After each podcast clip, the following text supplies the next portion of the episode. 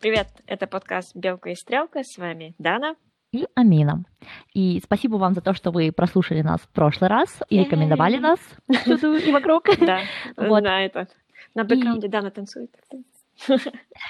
И сегодняшний подкаст был частично спонсирован нашей слушательницей Аяной. Спасибо ей за это. Ребят, если вы хотите нас поддержать, мы только будем рады. Спасибо вам за это. Можно поддержать нас просто информационно. Это тоже классно. Вот. Да, или там, помолитесь. Шутка. Ну, это тоже не будет лишним, знаешь. Все поможет, это как отчаяние. Окей. Дана у нас вернулась из поездки из Эстонии, и расскажи нам, зачем ты вообще туда ездила? Я-то догадываюсь, зачем, я ж смотрела твои сторис. Да. Ну, во-первых, у меня есть одна такая романтическая версия, которую вы услышите весной, возможно, или 14 февраля. Это все зависит от нас с Аминой, поэтому это будет интрига такая. Ничего себе. Да, такая. А другая часть просто... У меня живет там подруга, она лихенолог, специалист по лишайникам. Лишайники — это симбиоз моха и водорослей. И она нас водила по болотам.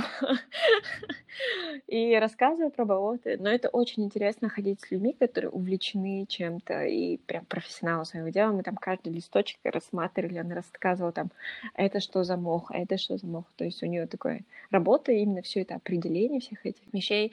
И болото в Эстонии — это для них как это сакральные места. А в некоторые болота туда вообще нельзя заходить, чтобы они как бы экосистему их не портить. И они очень берегут свои болота и прям очень гордятся. Там есть специальные такие хайкинговые дорожки и круги разные, сколько километров ты там можешь делать. Это было прикольно. На самом деле на болотах я никогда не была. И тем более таких специализированных, где может человек гулять. Это было очень прикольно. Только... Сколько километров вы прошли? Ну, на самом деле, не так уж много, где-то мы прошли 1,5 часа, мы там чай пили, кушали, думали о вечном. И немножко так пытались не очень долго сидеть, потому что нам было страшно. Представляете, болото такое немножко... Он наполовину сосновый такой. И нам все время казалось, что сейчас за нами придет медведь или лось. И мы такие, быстрее, кушай, побежали.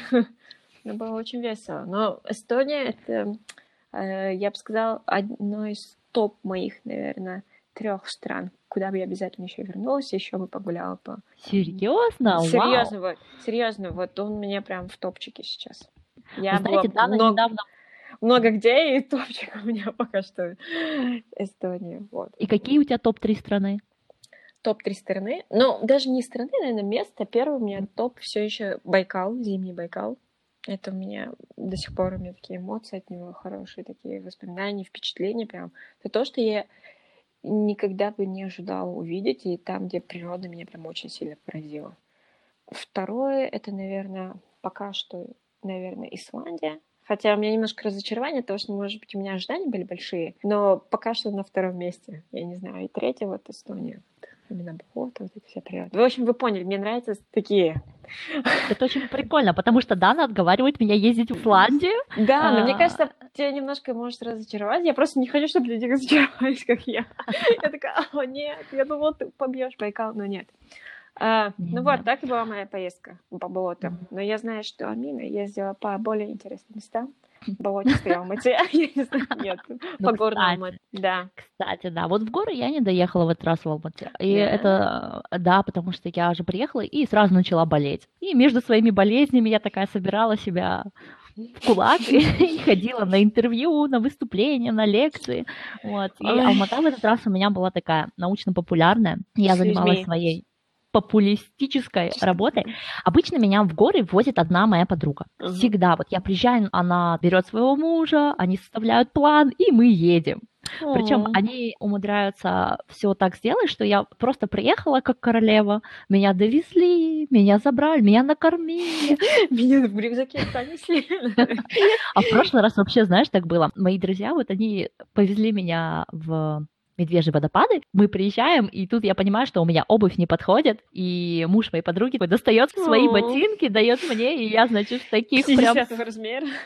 На мое счастье, у него там, я не знаю, 42-й где-то такой размер, что для мужчины средний, да, у меня просто для девушки очень большой размер ноги, поэтому я себя там чувствовала не так, чтобы совсем было плохо. Большой размер ноги, или это секрет? Нет, 40-й у меня размер ноги. Это не секрет. Нормально? Даже мой вес не секрет. Вот до такой степени мне все равно. Но 40 это нормально, мне казалось, в среднем, нет? Нет, 40 это, в принципе, 40 нет проблем найти обувь. Вот 41 это бы, наверное, уже было проблематично.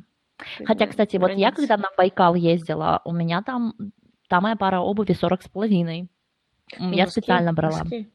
Да, мне не только носки, мне еще нужны правильные стельки, мне нужно, чтобы мне не давило, потому что я-то ездила... Всё. Мы же больше на коньках ездили. Да, но еще пухают ноги же, мне кажется. Да, ну вот если ты там 130 километров на коньках проделаешь за 10 дней, то тебе нужно прям реально на размер больше, потому что нога к 10-му дню растопчется. Это так ужасно звучит. Тема Алматы. Ты уезжаешь, от Алматы ты далеко улетела на Байкал, давай. От Алматы к Байкалу, да. Ну просто Байкал и у меня тоже в топ-1. Ну ладно, вернемся. Алматы. Вот в этот раз меня впечатлил казахский язык. Просто каждый раз, когда я приезжаю в Алматы, я все-таки больше говорю по-русски. И только в поездку, когда я там еду на Чарын, там, на Кульсай, вот в такие удаленные места, тогда я использую казахский язык. Мой казахский язык, он, знаете, такой... Бытовой. Б2 это ты мне польстила. Нет, ну, бытовой. Бытовой. То у тебя уже все такие Б2, интермедиат, аппер-интермедиат. Такой, у меня слабый интермедиат, я бы сказала. В общем, я казахский язык учила в садике. Я же не казашка, я учила его в садике, поэтому у меня уровень 7-летнего ребенка так и остался. Потому что наша школа, вы сами знаете, какой прогресс дает. Ну, ты в русской школе училась еще, да? Да. Смысле, ну, и потом я училась в КБТУ на русско-английском отделении, да, то есть я использовала русский и английский все свое обучение, всю свою карьеру. И вот последние 7 лет казахский я использую только потому, что раз в пару недель я сажусь смотреть новости на казахском или какие-то там наши ситкомы, между прочим. Ты очень... Ну, и вот честно, вот я вот учусь в казахской школе, прям с 1 по 11 класс. Я честно училась в казахской школе. Как бы у нас все было на казахском. Но у меня до сих пор казахский язык, он прям ужасный. Прям на ужасном уровне, который мне очень стыдно. И я все еще думаю, почему так произошло. Почему у меня такой ужасный казахский. И я думаю, что у нас просто ужасные были учителя по казахскому языку. Они очень сильно нас травили. Я не знаю, все, кто учился в казахской школе, могут, наверное, подтвердить, какое у нас ужасное отношение учителей вообще к детям. И у тебя просто на каком-то физическом уровне появляется отвращение к казахскому языку. И просто нет программы, например, как правильно учить грамматику казахского языка. И если у тебя нет грамматики, такой основ или баз, там неважно, у тебя просто остается как бы просто бытовой то, что ты слышишь по телевизору почему-то. Ну, хотя сейчас у меня улучшается чуть-чуть. Но и то, потому что я просто читаю книги на казахском, это я уже сама.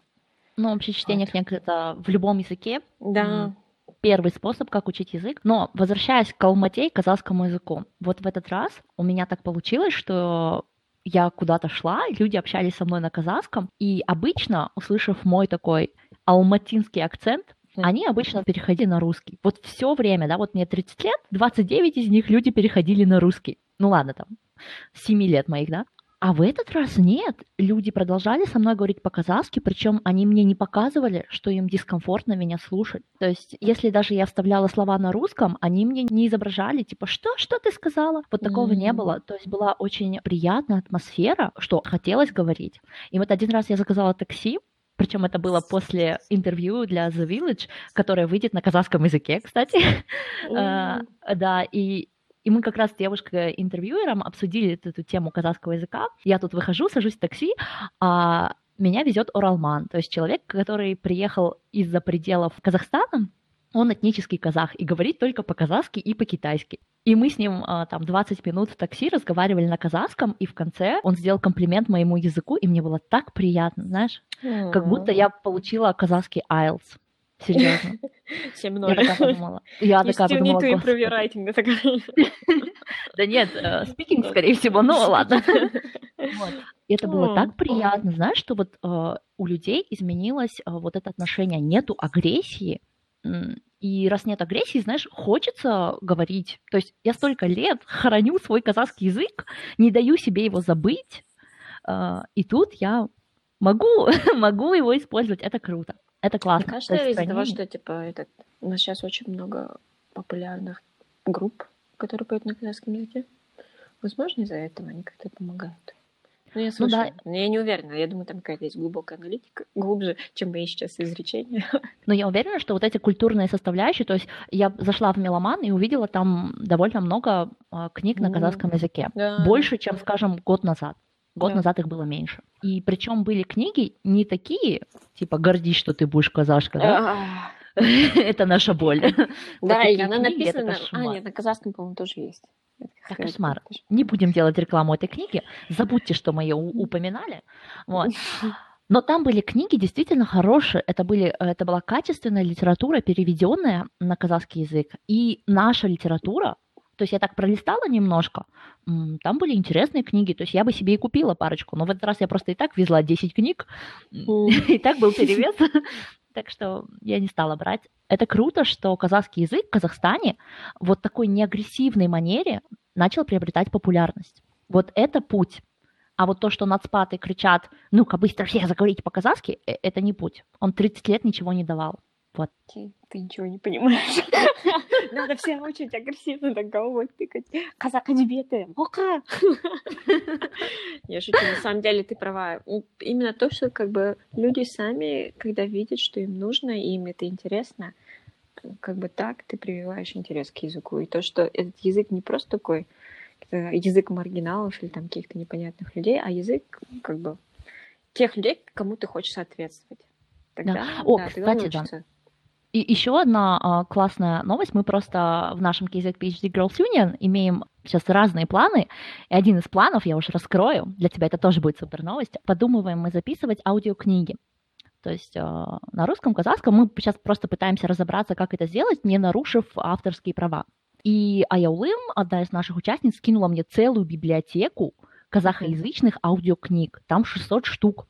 Причем там недопотопные книги, которые, в принципе, многие из нас читали еще в школе, да, если вообще читали.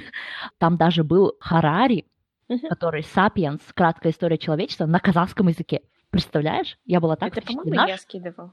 Ты скидывала, что эту книгу перевели, а там была прям аудиокнига. Нет, ну я скидывала потом. А может, на тебя. Я просто всем потом скидывала ссылки, где это можно посмотреть. Но это правда, там есть на книжном варианте и есть аудиовариант, да. Ну, это так круто, что появляются такие возможности. Просто ты как бы в тренде, ты используешь и свой язык, и ты в тренде. Вот. Так что для меня было очень важно вам рассказать. Я пас, у меня голос, мне не нравится. Мы даже записываем, я подкаст записываю, я потом его слушаю, у меня внутренний такой, боже, не разговаривай больше. Серьезно? Да, но у меня есть какой-то, я даже читала какие-то научные обоснования, что многим людям не нравится свой голос, потому что, ну, мы его слышим просто по-другому, мы же его, как бы у нас есть внутренний голос, и ты его слушаешь немножко так, и когда ты слышишь свой голос через уже записанный, большинству он не должен нравиться. Не то, что нравится, он себя не узнает. И ты такой, немножко так. Да, но, видимо, я себя в записи очень часто слушала, потому что мне вообще нет проблем.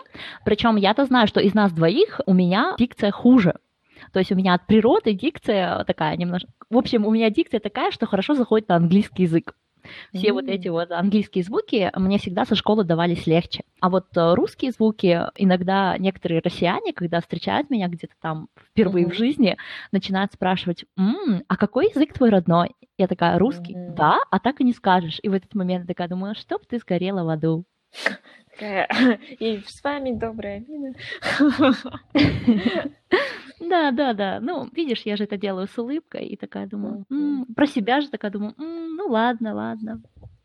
Ну вот, в Алмате, помимо I Book You ты была, да? И у нас еще была встреча KZPHD Girls Union. По точным Амининым подсчетам к нам пришло 72 человека. Мне кажется, это успех. Да, я потом еще узнала, что если бы у нас не произошла стыковка с TEDx Абая, было бы больше. Который? Нет, в Алмате 8 декабря, помимо нас, в один день с нами прошел такой ивент TEDx Абая, там очень крутые спикеры были, но вот, и мы не попали к ним, и они не попали к нам, ну, вот такой момент. Тогда ты вот только сейчас расстраиваешься. А я расстроилась 8 декабря, такая думаю, господи, черт. Нет, ну было очень много людей, было очень много интересных вопросов. Ну и то, что мы наконец-то с некоторыми из них я наконец-то увиделась. Да, но с некоторыми из девочек ты имеешь в виду. Мы-то большинство из KZPHD Girls Union никогда не видели друг друга. Больше всех людей встречала я, а меньше всех встречала Алина. которая в Австралии. Да. Как это иронично. Также такие животные в Австралии очень такие редкие. Кто их не видел, может, они не существуют. А еще про I Book You. I Book You такая классная организация. Это книжный клуб, ну, он есть в виде франшизы во многих городах Казахстана. Последняя моя встреча вот была именно для I Book You, и я выступала и рассказывала про научпуб книги. То есть там про вот того же Харари, про Фейнмана, про Фарадея. У меня в Инстаграме можно посмотреть целый пост с этими книгами. Самая крутая научпоп-литература, по моему скромному мнению, да? То, представляю, сейчас люди придут, а где моя книга? Да, да. Я не знаю, если честно, я не любитель вот этих книжных клубов, потому что мне кажется, что в книжных таких клубах бабушки приходят такие, обсуждают все книжечки, такие себя вяжут, что-то. Я не знаю, у меня такое, пока что такое представление. Я очень впечатлительный человек, я боюсь, что мне могут навязать мнение, и пока я его не сформирую сама или что-нибудь такое, я очень боюсь такие, тем более про книги, это же вот так важно. Вот я боюсь подхватить чьё-то мнение и как бы остаться с ним. Вот это я прям не очень. Ну, хотя... Интересно.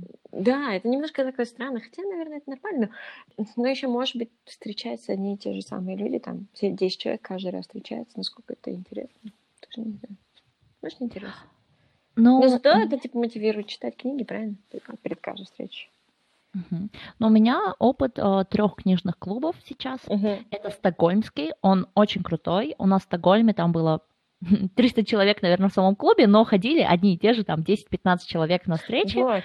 Вот. Ну, разные. То есть, скажем, там, ядро было 30 человек, и вот и каждый раз приходили 10 из них. И это было классно. Но вот так не могу сказать, что обсуждения на книжном клубе поменяли мои взгляды на книгу. То есть, я их корректировала после обсуждений, но то мнение, с которым я приходила, кардинально оно не менялось.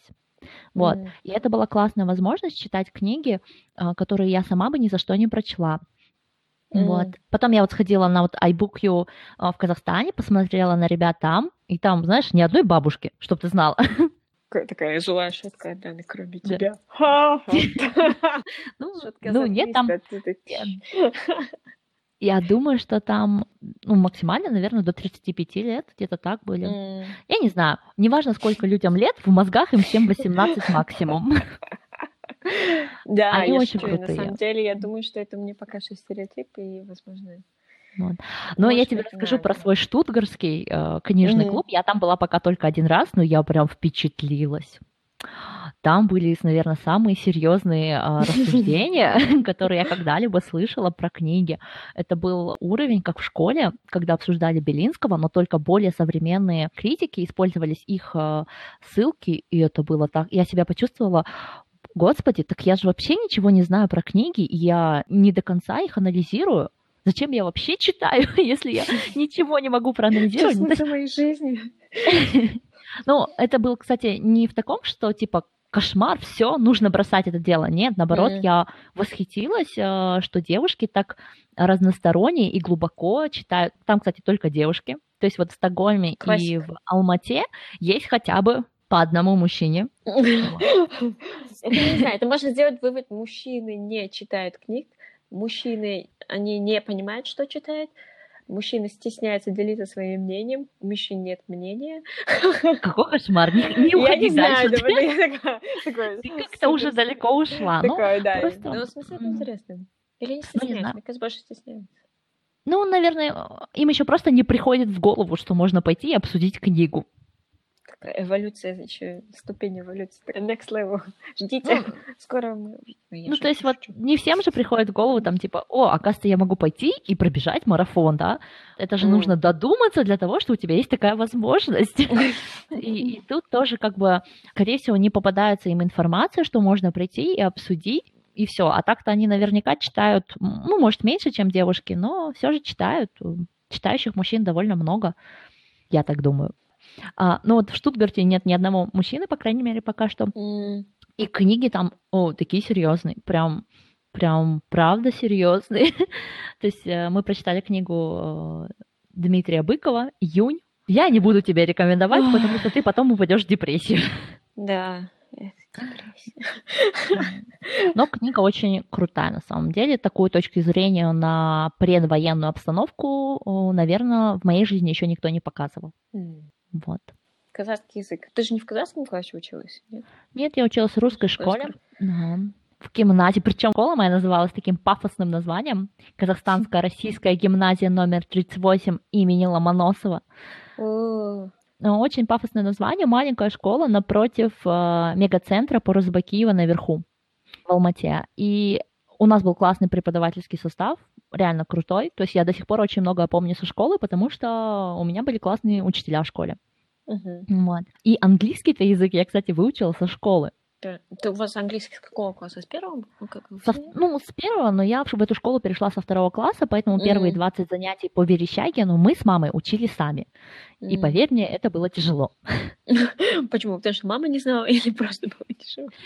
Не, маме просто довольно тяжело было учить меня и моего брата. Она прекрасно учит других людей, но вот своих детей, как любой преподаватель, да. То есть в этот момент мама была преподавателем. У нее там в жизни разные карьеры были.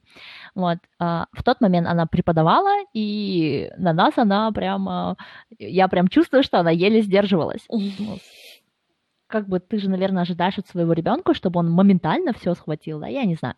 Пока не могу откомментировать этот момент, но все-таки мы с мамой 20 уроков Верещагина прошли сами, а потом уже я занималась со всеми в классе, и в моем классе я прямо помню, как я заговорила по-английски. Nice. Вот это прям чувство, когда ты впервые заговорил, и тебе не нужно там думать, что ты говоришь, оно потрясающее. Но это у тебя, получается, весь класс так или только ты? К концу школы мы все заканчивали худо-бедно от intermediate до advanced. Но потом я смотрю, что вот так свободно языком сейчас владеют меньше людей. То есть кто-то ходил еще на какие-то курсы. Кто-то потом в универе еще доучивал, но у меня получилось выучить в школе без репетиторов. То есть, по идее, значит, и я точно знаю, что я была не одна. Значит, хорошая была школа. Да, но это makes sense, как бы команда Алматы, если гимназия, как бы.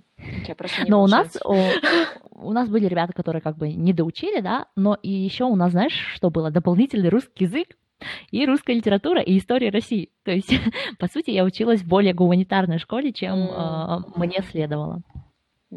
Окей, я училась за городом, в пригороде Алматы. Средняя школа, это была ужасная школа обычная. И у нас преподаватели английского языка, у которых у самих был левел, наверное, intermediate.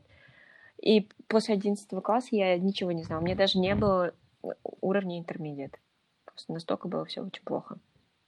Подожди, но ты же потом в университете, мне повезло в университете. Я училась в КАЗГУ на физическом факультете, и у нас были очень классные преподаватели. И просто реально они нам ставили грамматику, вот эту базу, прям с нуля. И вот то, что вот английский, который у меня есть, хороший, вот это благодаря тому, что университету, университетским преподавателям.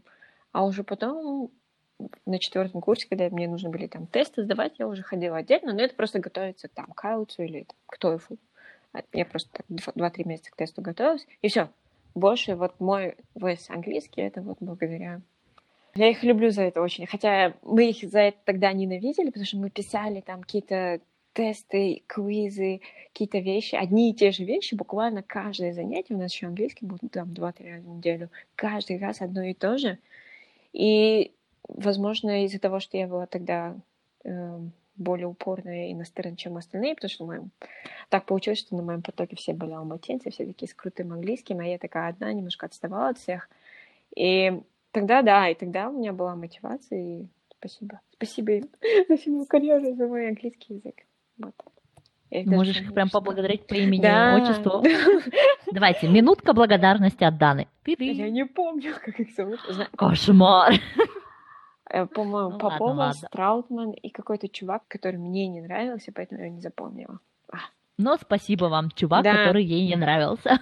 Да, благодаря вам. Мне все еще не нравятся чуваки. Да? Конечно, на самом деле, он самый худший нам преподавал, поэтому я его и не помню. Понятно. Ну, у меня в КБТУ тоже был хороший преподавательский состав, но я уже в КБТУ на самом деле говорила. Но, кстати, вот этот момент, то, что ты сказала, что ты была хуже остальных, это, кстати, у меня было по химии, когда я пришла в КБТУ на первый курс. И, представляешь, я прихожу после своей школы с углубленным русским языком. У меня там, значит, химия, уровень богиня. Прихожу я в КБТУ, а со мной олимпиадчики. У меня не просто уровень не богиня, у меня уровень... а как записать атом? А что такое? Вот, ну, то есть настолько я себя по сравнению с ними чувствовала ужасно. И вот это вот ощущение, что я была слабее остальных, при этом мы все алтенбельгисты, и там у всех там чуть ли, ну, то 8, по-моему, был самый минимальный ЕНТ результат в мой год, а мы еще сдавали из 120 ребят. То есть я настолько старая, да. И вот у нас там все-все-все шарили химию, и одна я чувствовала себя самой балбеской. Это я поняла на первой неделе, но к третьей неделе я приложила кучу усилий, чтобы быть хотя бы не худшей. И вот этот вот заряд, который в первом семестре я сама себе задала, чтобы быть на уровне с другими, он мне очень сильно помог. Заканчивала-то я уже одной из лучших. Ну, это, мне кажется, такое немножко... Потому что я видела людей, у которых это мотивирует, а некоторых это, наоборот, не мотивирует. Я не уверена... Это, может быть, какие-то личностные какие-то качества должны быть такие более упорные. Или я не знаю. Все зависит от мотивации. Насколько человеку в этот момент это интересно. Но, если честно, я всегда люблю приводить этот пример, когда рассказываю про один социологический эксперимент. Просто лет 10 назад я о нем услышала и такая подумала: о, Господи, это же наш бакалаврский состав, так и получилось. И в этом эксперименте там брали 6 мышек или крысок, я вот сейчас уже не помню, наверное, мышек. 6 мышек и, ну, наблюдали за ними, как они распределялись. И вот одна мышка становилась мышкой-лидером, такой мышка-король. Потом, да, 2 мышки, они были подручными. Потом одна мышка была независимая. Если же независимая мышка, не трогайте меня. Она сама себе добывала корм, то есть она вот вообще не общалась с остальными, ее никто не унижал, и она никого не унижала. То есть она жила сама по себе. Вот, и потом, то есть еще 2 мышки, да, еще одна, я не помню, какая у нее была социальная роль, но еще одной у нее была такая, знаешь, приниженная, такая опущенная мышка. Она отплыла, доставала всем еды, ее за это били, забирали у нее еду, вот, и вот такой вот... Но она физически вот... была такой же, интересно? Поменьше, вот, и смотри, фишка в том, что сначала вот наблюдали за одной группой, потом таких групп сформировали 6 штук, взяли 6 лидеров, убрали в отдельное место, и они в итоге тоже распределились так же. Потом взяли 6 независимых, и они тоже распределились так же. Потом взяли 6 вот этих слабых опущенных мышек, и они тоже распределились так же. То есть в новой атмосфере одна из мышек становилась лидером, 2 становились там помощницами или что-то такое. Вот. То есть такое перераспределение ролей, причем оно было, ну, немножечко рандомным. То есть я вот реально не помню, почему так произошло. Значит, такой хорошей причины не было, да? И я всегда думала про наш КБТУшный поток в 2007 год, когда мы зашли, то вот мы все заходили алтын-бельга на алтын-бельга. Там олимпиадчики на олимпиадчиках, какие-то там кто-то супер-пупер гений выступал на конференциях, но потом мы все равно распределились, что кто-то из нас был сильнее как студент, а кто-то с ретейков не вылазил. В своих школах мы были самые крутые в наш год, но потом... Жизнь поменяла карты. При этом люди-то все равно оставались очень умные. Потом, когда мы закончили, некоторые из ребят, которые из ретейков не вылазили, они построили очень хорошую карьеру. Okay. То есть вот такой интересный момент. Знаешь, можно хорошую карьеру маникюрщицы тоже устроить после ГУТУ. Ну, кстати, маникюрщицы у нас не было, но кто-то из девчонок открыл свой салон красоты. То есть она работает инженером, и у нее еще в Алмате есть свой салон красоты. Кажется, так. Вот. Деньги отмывают. Ну, не будем твою подругу сразу так делать. Сейчас, у меня, причем, со мной училось всего 6 девчонок. Да, нас всего было 6 девчонок на потоке. Ты сейчас очень сократила налоговый круг тех, кого надо искать, да? Такая, все, я пошла. Вот. Это к тому, что, по идее, общество очень сильно влияет, да, на нас. И не всегда можно понять, когда это даст толчок, когда не даст толчок. Все немножечко рандомно и зависит от такого количества параметров. То есть не только от внутренних. Вот. Ну да. Я думаю, тоже какие-то генетические, может быть, какие-то предрасположенности есть, которые в нужной среде выстреливают, то неправильно отвечают. И ты такой, мой звездный час. Моя звездная секунда, говори правильно. Да, моя звездная фемтосекунда. Ну, кстати говоря, помнишь, мы на прошлом подкасте рассказывали про то, что легче работникам индустрии красоты переехать, получить визу? Да, кстати, потом мы обсудили это с девочками, которые прослушали мой подкаст, и меня так очень сильно поправили, что конкретно в Швецию работницы индустрии красоты не могут въехать по рабочей визе. И тогда я стала сидеть вот просто и думать, а вот если бы я была маникюрщицей, и я бы мечтала работать в Швеции, да, что бы я сделала? Ну, я бы поступила на магистратуру, приехала бы по визе учебной, а потом бы открыла визу собственного дела. То есть можно остаться по визе собственного дела, но у тебя должен быть определенный доход. За те 2 года, что ты будешь делать магистратуру, можно наработать клиентуру, я прям уверена. Ты, мне кажется, одно не учила, что те люди, которые делают маникюр и хотят стать маникюрщицами в Швеции, возможно, они не могут поступить в магистратуру по многим разным причинам, и одно из них то, что у них нет образования, или они не хотят учиться, или они не смогут, потому что у них низкие GPA, или они английский не смогут выучить, потому что как бы...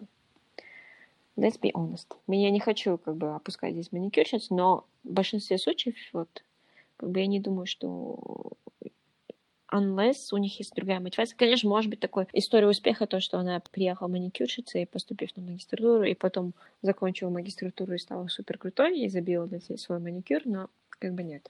Я думаю, что не будет так. Ну, помимо этого еще, знаешь, как вариант у маникюрщиц, как и у мастеров по волосам, есть свои конкурсы. То есть, мой стокгольмский бровист постоянно ездит на какие-то конкурсы по бровям и по другим. У него несколько специализаций, он по всем этим своим профессиям катается. Я уверена, что в какой-то момент вот эти все регалии позволят тебя заметить. Да, но видишь, не все маникюрщицы или там парикмахеры или мастера хотят такое или могут, или у них есть мотивация, или... Ну, то же самое, не как все ученые, не все бакалавры, не все там... Да, конечно, но мы же говорим только о людях, которые хотят переехать, да? Да. То есть, а если у человека, нет желания, это вообще даже не обсуждается. Если ему круто там, где он работает, да, где бы он ни работал, зачем вообще тогда страдать? У человека все хорошо, зачем переживать? Мы говорим о людях, которые, ищут что-то, да? Они хотят чего-то, хотят попробовать работать в другой стране. Вот. Я еще, кстати, думала, если бы я была маникюрщицей, которая мечтает уехать за рубеж, я бы еще рассмотрела Канаду. Почему? Ну, потому что в Канаде там иммиграционная система, где по баллам определяются, да, то есть если ты знаешь английский, там вот тебе 100 баллов, если ты там получил высшее образование, вот тебе там 200 баллов, то есть люди иммигрируют таким образом, да, вот. И если ты маникюрщица, и у тебя есть опыт собственного предприятия, то, наверное, это тоже баллы. Я не знаю, сейчас я уверена, после этого подкаста придут девочки, которые мне скажут: Амин, вот по Канаде есть такие-то, такие-то моменты, так что бедные маникюрщицы Казахстана никогда не переедут. И я буду сидеть такая думать: господи, как же спасти всех маникюрщиц Казахстана, которые хотят переехать. Хотя я не думаю, что они прям сильно страдают. Они хорошо зарабатывают, я вам скажу, маленький секрет, они очень хорошие. Не все, но которых я знаю. Да. Лучше профессоров, это однозначно. И если у них хорошие там руки, они адекватные, то неплохо прям зарабатывают. Я вот ходила к одной целый год, я вам открою секрет, я целый год наращивала ногти. Был у меня период такой в жизни, он длился год ровно. И наращивала кривыми, они мне супер длинные, там были какие-то фэнси, какие-то... дизайн. Я делала у девушки, она очень классная была. На самом деле, я к ней ходила, потому что мне очень нравится, когда она как профессионал. Я так смотрю на ее руки, я думаю, что из него получился хороший хирург или хороший там ученый. Я не говорю, что она, бедняжка, ended up маникюр. На самом деле, это была ее собственная 3-я или там 2-я квартира. Она не в ипотеку. Она была у меня младше 6-7 лет. Что? Да, но у меня 0 квартир. Я получала очень мало денег. Там я даже не мечтала об ипотеке, даже о квартире. И в тот момент для меня было удивление. И она мне рассказывала вообще, сколько кто что получает. Я понимаю, что сервис, на самом деле, вот особенно индустрии красоты можно, если ты хороший работник и прикладываешь усилия, то можно очень хорошо зарабатывать. Так что, хей. Такая вот мотивация на будущую квартиру. Ну, я 2 или 3 года ходила к одному и тому же мастеру по маникюру в Стокгольме, и она была прям, она такая классная, что у нее росли цены, да, выросли в 2 раза за тот период, что я к ней ходила, но я все равно ее не изменяла, ездила просто к черту на куличке, от меня было очень далеко.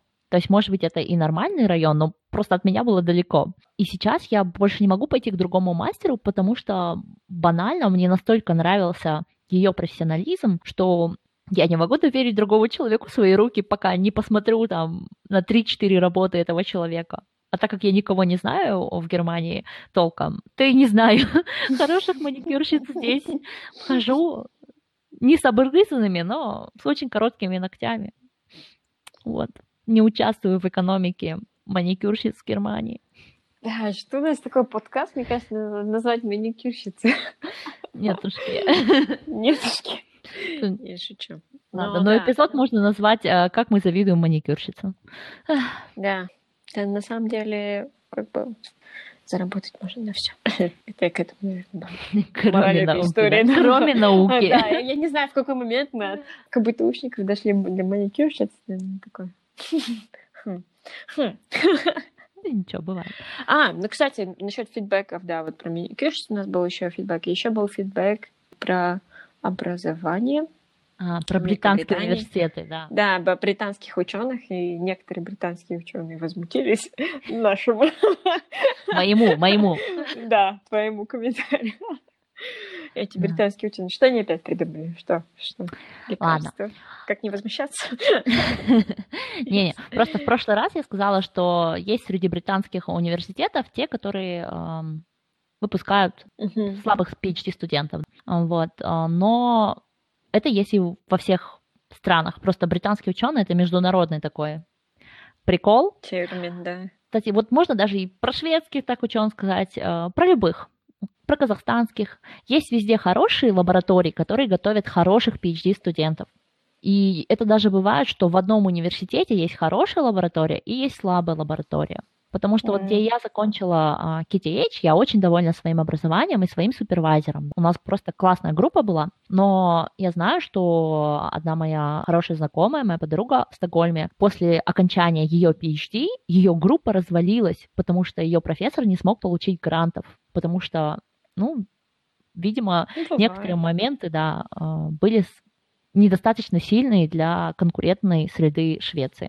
Вот так вот. Мы в одном университете. Конкретно у нее хороший PhD, но вот так вот сложилось. Поэтому не обижайтесь и не принимайте на свой личный счет. Да, мне кажется, некоторые, когда я говорю, например, про образование или страну, некоторые, которые даже не граждане этой страны, просто учатся там 2-3 года, очень сильно оскорбляются. Мы же это же не лично к человеку, а просто в целом. Да, мы всех людей. Мы не одного человека, мы сразу всех людей. Мы всех людей, как бы. Это не значит, что мы там кому-то... Причем себя в первую очередь, да? Ну, то есть быть критичным к себе, к своему образованию и к тому, что ты делаешь, в первую очередь нужно требовать себя. Я в прошлый раз, почему мы зашли за британских ученых? Да потому что я рассказывала про свое поступление на PhD и то, что меня после бакалавра приняли в группу. И потом, через года, когда я смотрела на то, что эта группа публикует, я поняла, почему меня приняли такой юной балбеской. Там не нужны были ученые. Эта группа не стремилась к тому, чтобы создавать новых ученых, давать им ответственность, развивать их. Денег. Они хотели людей, которые бы пришли со своим балашаковским грантом и работали бы у них как чернорабочие. Ну, это соу-соу. Наверное. Хотя в защиту Болашака. Что, нет, Болашак, ты тут ни при чем, это же, сейчас я еще и Болашак обидела, кошмар. Да, нам сейчас Болашак. Я помолчу, дальше будет говорить Дана. Нет, вот в защиту от Болашака, я вот недавно у одного человека, который мне более-менее импонировал, потому как он пишет в Фейсбуке, вообще его как бы в жизненные вещами, кто им занимается. И он такой пишет, вот я встретился с ученым там, в Америке, да. Кстати, он не по Болашаку там, и дальше пишет. И это мне было, если честно, было немножко обидно. И что он не по Болашаку, или по Болашаку. Он сам учился при этом, чувак учился по Болашаку. магистратуру где-то в Англии. Подожди, я не поняла. Проблема, он сказал, что плохо по Болашаку или хорошо? Да, ну в смысле, была такая риторика, как бы, вот он ученый, вот мой друг ученый, был пост, да, у него, и в скобках такой, и, кстати, не по Болашаку. Это было, знаешь, в его риторике это звучало, это он сам смог поступить, он намного круче, чем те, кто по Болашаку. На самом деле у многих сейчас такая идут риторика, если они слышат, что ты по Болашаку, там даже PhD учился или там в магистратуре, у всех сразу кажется, что у тебя намного ниже уровень, что ли, что ты не смог поступить за счет другой страны, и как бы у тебя просто PhD хуже. Что? Как бы такие... У меня просто сейчас челюсть отвалилась. Нет, на самом деле, это казахстанские реалии, я тебе говорю, как относятся к тем, кто сейчас заканчивает Болашак, и магистратуру, и PhD. Я не знаю, с чем это связано. Это связано, наверное, с тем, что сейчас появилось много тех людей, которые отучились без Болашака, как бы, потому что открылись больше возможностей. Как бы. Такие-то вещи. Я это к тому, что хватит так делать. Давай я откоменчу, потому что я-то не имею никакого отношения к Болашаку. Официально я даже обижена на Болашак, ты же знаешь. Я же не прошла по Болашаку, хоть и была супер-пупер звездой, но я лично очень рада, что мой PhD был не по Болашаку, потому что сейчас у меня есть возможность дальше развиваться, не думая о том, что мне нужно вернуться в Казахстан и отрабатывать свои 5 лет. Или не думая о том, как их перенести эти 5 лет. Это круто, что у меня есть такая возможность. Но вообще Болашак — это потрясающая программа. Скольким людям она дала возможность получить образование их мечты. И я, честно говоря, не очень понимаю, когда народ начинает ее осуждать. Болашак — это наши с вами налоги, да? Мы с вами вырастили людей, это очень круто. Нет, там же осуждается не программа, а именно людей, которые по ней поступают. Мне кажется, у самих людей, которые по Болашаку учились, они даже немного так этого... Есть такое, есть. Они немножко так стесняются. Я не знаю, я говорю, это связано с тем, что сейчас очень стало больше людей, которые без поступают. Там кто-то платный просто магистратуру учится, и то, что все хотят просто уехать, свалить из страны, и никому не понятно, зачем ты по Болашаку поступаешь, чтобы потом вернуться, остаться, когда ты можешь просто свалить и остаться там. Какие все оптимисты, как будто в мире все ждут казахстанцев такие. Да. О, едут казахи, круто. Это я тебе говорю про то, что я сейчас общаюсь, вот какой я Болашак знаю, сколько как бы, вот это все в супе варусь, вот это. Для я меня это новость. Для меня просто новость, что можно не гордиться, что ты получил Болашак. Как бы там такой отбор, там это интервью стоит просто 2 жизней, да? Сидишь, тебя там 7 человек или 11 человек так допрашивают, как будто ты корову украл. Ты такой не понимаешь вообще, что происходит, какая-то агрессия, это все настолько тяжело, сложно, и ты бац, прошел, ты очень супер-мега крут. Я бы на всех на месте этих людей говорила, я такая классная, я прошла по Болашаку, это не каждый может. Ну окей, давай на этой ноте закончим, пока мы не оскорбили еще большее количество людей. Да. Я уже не знаю, я уже боюсь, что всех оскорбили, все отлично. Вообще, чертова политкорректность, а? Вообще страшно что-то сказать. Маникюрщиц, мужчин, не читающих, людей, которые ходят в книжные клубы. По Болашаку. Те, кто учится по Болашаку, те, кто учится в Англии. Всех, все, мы молодцы. День прошел не зря. Да. И надеюсь, что если после этого вы можете нас кому-то порекомендовать, мы будем очень благодарны.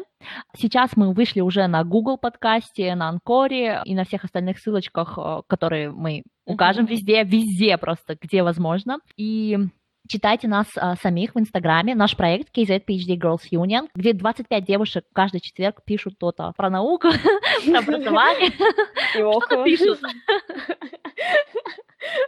Ужасно, еще и девочек наших сейчас оскорбились, и все от меня отпишутся, кошмар. Действительно, прошел не зря. Еще маме моей же досталось, да, что она меня учить не может. Мам, прости, я тебя очень люблю. Че? Ладно, точно, пора закругляться. Подписывайтесь на наш хэштег «Белка-стрелка-подкаст», на Амико2011 в Инстаграме и на Даны Шинигами в Инстаграме. И на наш проект KZPHD Girls Union тоже в Инстаграме. Спасибо, услышимся на следующей неделе. Пока. Пока-пока.